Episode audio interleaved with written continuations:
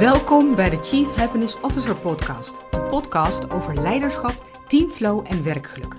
Mijn naam is Veronique Kilian. Dit is het derde deel van de Hoppenbrouwers serie. In de eerdere afleveringen interviewde ik directeur-eigenaar Henny de Haas over de wijze waarop Hoppenbrouwers reorganiseerde en zelforganisatie invoerde. In de tweede aflevering gingen we verder de diepte in, door de rol van transparantie en informatie te onderzoeken bij zelforganisatie. Deze afleveringen kan je terugvinden op mijn site trainjegelukscompetenties.nl, genoemd naar mijn boek Geluk op het werk, train je gelukscompetenties. In de loop van de jaren heeft Hoppenbrouwers een grote groei doorgemaakt. 80% daarvan door autonome groei en 20% door overnames. In dit derde deel van de serie ga ik verder in op deze overnames met vragen als: worden de overgenomen bedrijven vanzelf zelforganiserend? En wat gebeurt er met de leidinggevende?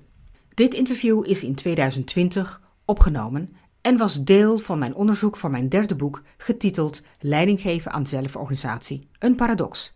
Met als ondertitel over leiderschap, teambuilding en eigenaarschap. Inmiddels is dit boek gepubliceerd en verkrijgbaar via mijn site trainjegelukscompetenties.nl. Henny de Haas heeft het voorwoord geschreven. Want niet alleen is hij al jaren bezig met zelforganisatie, hij heeft ook laten zien dat het werkt. En ik houd van verhalen uit de praktijk die inspirerend werken en die ik kan onderbouwen met managementliteratuur en kan vertalen naar concrete handvatten. Hoppenbrouwers is bestendig gebleken tijdens de coronacrisis. In 2021 werd Henny de Haas de nieuwe binnenkomer van de Quote 500. Zo is te lezen op hun site. De kop van het bericht luidt: Uit de hele Quote 500 lijkt Henny de Haas ons de leukste baas. Het artikel wijdt uit hoe Henny in de Quote 500 kwam door zelforganisatie, met nul managers, minder formulieren, vergaderingen en voorschriften. In leiding geven aan zelforganisatie, een paradox, beschrijf ik onder andere vijf elementen die ik illustreer aan de hand van vijf praktijkvoorbeelden van organisaties. Hoppenbrouwers is daarbij één zo'n voorbeeld en staat voor het element vuur. Dat wil zeggen de inspiratiekracht en het soort leiderschap dat nodig is bij zelforganisatie. Geen managers betekent nog niet dat er geen leiderschap is. In de afgelopen jaren heeft Hoppenbrouwers al 17 organisaties overgenomen. Alleen die bedrijven worden overgenomen die passen bij hun cultuur en normen en waarden. In mijn boek heb ik uitgebreid deze cultuur beschreven. Onder andere hun specifieke kernwaarden die leiden tot meer werkplezier en werkgeluk. Ook al passen de organisaties bij deze cultuur, ze hebben toch nog wel andere manieren van werken. Het zijn organisaties die wel managers, planners en administratieve functies hebben. Wat gebeurt er dan met zelforganisatie? Henny, die zelf ook geen secretaresse heeft, vertelt hierover. Om zijn verhaal goed te begrijpen is het handig als je de eerdere delen van deze Hoppenbrouwer-serie hebt beluisterd of het boek hebt gelezen. In deel 1 van de Chief Happiness Officer podcast over Hoppenbrouwers interviewde ik Henny over leiderschap en werkgeluk. In deel 2 interviewde ik Henny over de manier waarop Hoppenbrouwers informatiemanagement toepast om zelforganisatie mogelijk te maken. Luister in het derde deel hoe Henny vertelt over de integratie van andere organisaties in de cultuur van zelforganisatie. Over planners en teamgestuurd werken. Over administratieve functies en hoofden van afdelingen. En over de kunst om mensen bij elkaar te brengen die bij elkaar passen. Een kort interview, maar zeker de moeite waard om te horen wat Henny zegt.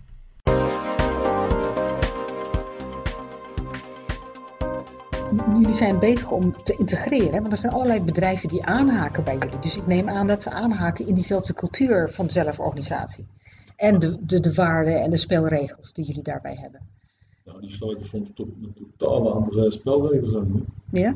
Ja, absoluut. Maar uiteindelijk is daar, uh, en dat kan is daar maar één weg, dat is de openbaarsweg. Oké, dus ja, dat bedoel ik. Hè? Dus uiteindelijk dan worden ze dus geïntegreerd in de spelregels van Hoppenbrouwers. Ja. Hè? Inclusief de zelforganisatie. Ja. En hoe doe je dat?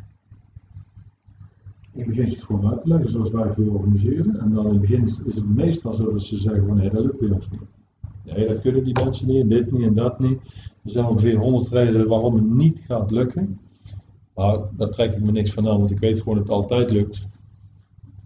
Uh, kijk, wat vaak niet lukt, is dat sommige leidinggevenden het zelf niet los kunnen laten. Daar zit meestal het probleem. Daar zit de beperking, daar zit de belemmering. Omdat ze het zien, omdat ze het niet snappen, omdat ze tot voor kort het anders gedaan hebben. Maar anders is niet meteen fout, alleen het is anders zoals wij het willen. En ik denk dat ons, onze manier van werken tot veel meer plezier en geluk leidt van alle medewerkers samen. Het verloop lager is, de ziekteverzuim lager. Ja. Ik heb je een concreet voorbeeld van gedrag. Wat is er dan precies anders waardoor blijkt dat die leidinggevende het niet kan loslaten? Ja, een voorbeeld is dat iemand denkt dat hij elke morgen om half zes als directeur de deur open moet doen. En waar ik dan van zeg, ja, volgens mij hoeft het helemaal niet. Maar dat je dan jaar nog steeds doet. Dat is een voorbeeld van waar ik hem eigenlijk de ruimte geef van, dit hoeft helemaal niet. Maar hij het na een jaar nog steeds doet. Maar dat hij wel tegelijkertijd doodop is en doodmoe en op zoek is naar meer rust. En dan denk ik, nou, stop dan met morgens de deur open doen. Ga er met iemand anders overleggen. Ga eens kijken hoe het wel georganiseerd kan worden. Waarom moet het er 's morgens zo vroeg zijn? Is dat wel nodig? Ja, ik ben er ook niet op elke vestiging. Sterker nog, we hebben veel meer vestigingen waar mensen niet om half zes de directeur om half zes de deur open doet. Dus dan vraag ik me af waarom het hier wel moet. Maar het gewoon niet lukt om het, om het voor elkaar te krijgen, om gewoon simpelweg. Hij kan aan zichzelf niet uitleggen waarom. Hij kan niet over die drempel heen. Ja, ja, ja. ja. En dan kan hij dus ook die ruimte niet geven aan de anderen. Nee, omdat zijn overtuiging nog steeds is, dit moet. Of het lef niet heeft om gewoon te zeggen, eigenlijk ben ik gewoon jarenlang dom geweest.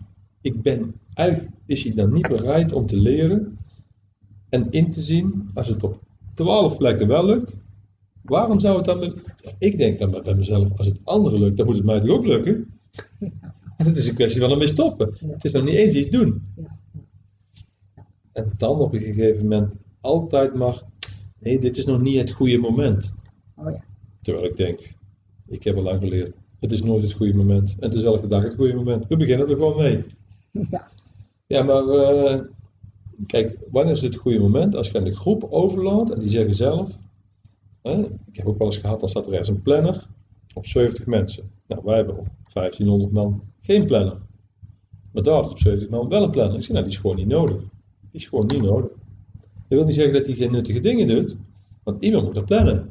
Alleen deze manier is een heel inefficiënte manier en een manier die heel, tot hele lage betrokkenheid leidt. Ja. Mensen worden van links naar rechts gestuurd en die planner, dat is de ultieme sleutel die bepaalt waar iemand naartoe gaat, voor jou. Precies. En niet kijkt, iets minder kijkt van. En ook een wegdreef tussen de binnenmensen en de buitenmensen. Wat ook later bleek. Ja. En toen zeiden ze van, nee. Het eerste wat dan weer gebeurd is van, nee, in teams werken, dat werkt hier niet. Nou, dat gaan we zien. Ik zei, dat wil ik dan meemaken. Ik zei, maar we gaan toch stoppen met die eh, planner. Zo. Oh, en we gaan het gewoon doen. Dus jullie gaan samen maar zitten wie dat er in welke team zit. Nou, dat gaan we dan even nog niet doen. Oké, maar naarmate het verder gaat, gaat het dan wel lukken. En dan zitten in het één team vijf mensen en het andere team zit op twaalf en daar zit er maar één in. En dan komt er eigenlijk langzaamaan uit hoe dat de structuur in de organisatie zit. Dat kan aan leiderschap liggen en dat kan aan type werk liggen. En dat kan aan de mensen zeggen, nee, maar ik wil daar niet bij horen, maar daar wel. Of dat ik wil niet ver weg of juist kort bij. En langzaamaan faseert dat uit en dan zie je waar zitten de gaten in de organisatie en waar zitten mensen echt. En langzaamaan, ja, zo'n integratie loopt dan langzaamaan in de richting waar ik hem wil hebben. Dat gaat vanzelf gebeuren. En daar hoef ik nog niet eens heel veel tijd aan te besteden. Want eigenlijk, als, het is net als met water, als je het loslaat, loopt het vanzelf in de richting waar het naartoe moet. En, En dat is hier ook. ja. Het lijkt me heel verhelderend en het lijkt me ook heel pijnlijk voor de mensen die overblijven. Klopt. Maar uiteindelijk van de vakmensen blijft niemand over. In de integratie die wij doen, verdwijnen op de, een beetje de tussenfuncties en de administratieve functie. En administratief is niet altijd als ze het fout doen, maar omdat wij het nou eenmaal anders doen. Hm. Kijk, maar planningsfuncties, ja, die gaan wel verdwijnen. Hoofden van afdelingen, ja, die er van alles wat bij deden en wat overlegjes organiseerden. En ja, die, eh, ja, die gaan langzaamaan Die gaan weg. verdwijnen? Ja. Of die gaan weer terug de organisatie in. En de organisatie bedoel ik mee. Bezig met klanten. Ja. Bezig met het echte werk. Hoe moet ik me dat dan voorstellen? Is het dan zo dat je bij wijze van spreken, noem maar wat, hè, twee heidagen hebt. En dan komt het hele bedrijf bij elkaar. Laat je ze dan op dat moment kiezen op flip-overs. Wie wil ik? Waar wil ik bij horen? Nee, dat is een langzaam proces van stapjes zetten. Eerst met de leiding, dan de indirecte die daar weer onder zitten. En dan gaan we kijken nee, hoe zouden we ze kunnen verdelen. Hoe zouden wij willen, hè, zonder meteen alles op zijn kop te gooien. En dan gaat het met het team zitten en dan gaat het individueel met al die mensen zitten. Hey, welk team zou je bij willen horen? Je vertelt toch jongens, uh, als iemand naar een ander team wil, is niet de leidinggevende die bepaalt dat er gebeurt. Dat is die medewerker zelf. Die bepaalt ik ga naar een ander team. Ik wil liever in dit zitten of ik wil dat team. En niet dat mensen zich daar meteen zorgen over maken, want dat gebeurt niet meteen zoveel. Maar je ziet wel vaak dat op een indirecte manier toch wel mensen soms uit naar een ander team toe gaan. En dat kan twee redenen hebben. Dat er gewoon echt een inhoudelijke uh, goede reden bij die medewerker zit, die iets anders wil. Maar het kan ook betekenen dat die leidinggevende gewoon slecht leiding geeft. Alleen dat zullen ze nooit zo precies zeggen. Maar het is niet zo dat het een high-sessie is dus dan gaan we gewoon ook gefaseerd doen om te voorkomen dat mensen gekwetst raken en ik wil niet bij jou horen en wel bij jou. Soms ja, is dat zo en dan moeten we dat gewoon accepteren. Daar hebben we natuurlijk in elke organisatie de een wat makkelijker met de andere werk. Maar het is de kunst om de mensen bij elkaar te brengen die bij elkaar passen. Dus in eerste instantie werken we natuurlijk vanuit die leiding. Zegt nou, hij, ik denk dat hij het beste bij mij past en die bij die en ik kan goed met die opschieten. En wat ander zegt nou, die past helemaal niet bij jou en dan gaat er langzaam aan de slag en gaandeweg gaat het in de richting. Wil je nog iets meer vertellen over zelforganisatie waarvan jij vindt dat vind ik belangrijk om te zeggen? Ja, ik lees wel eens ooit uh, van nou, wij hebben zelforganisatie ingevoerd in de afgelopen jaren en toen was het klaar. Nou, ik ben er al 15 jaar mee bezig en ik ben er nooit meer klaar. dus het is niet een kwestie van, ik ga het even implementeren. Het is een, het is een, ja, een way of life. Hè? Het is net als de Bijbel. Hè? Als je gelovig bent, of in welk geloof dan ook, je blijft daarin studeren en in ontdekken en in verbeteren en in interpreteren en toepassen en, en praktiseren. En, en, dat zelf, het is gewoon aan een organisatie werken. Ja. Dus je bent er nooit meer klaar. Ja. Nou, dan moet ik jou over een jaar maar weer nog een keer interviewen dan. Ja, dat is prima. ja. Word je blij van deze podcast? Abonneer je dan nu en laat een review achter en deel het met anderen op jouw social media, zodat meer mensen onze podcast kunnen vinden. Heb je ideeën, tips of wil je een onderwerp inbrengen voor deze podcast? Neem dan contact op via mail, Facebook, WhatsApp of bel. Ook als je een keer wilt proeven van een gratis 1 op 1 sessie. Alle contactgegevens vind je op de website trainjegelukscompetenties.nl. Hier kan je ook het boek Geluk op het werk, Train je gelukscompetenties bestellen. Wil je nou zelf aan de slag met werkgeluk? Volg dan de opleiding tot werkgelukdeskundige en Teamflow Coach. Op onze website vind je meer informatie over hoe we jou willen inspireren met ons netwerk. Wil je meer weten over concrete handvatten, praktijkvoorbeelden van andere organisaties of Chief Happiness Officers ontmoeten? Kijk dan in de blogs of kom naar een van onze events. Tot de volgende keer!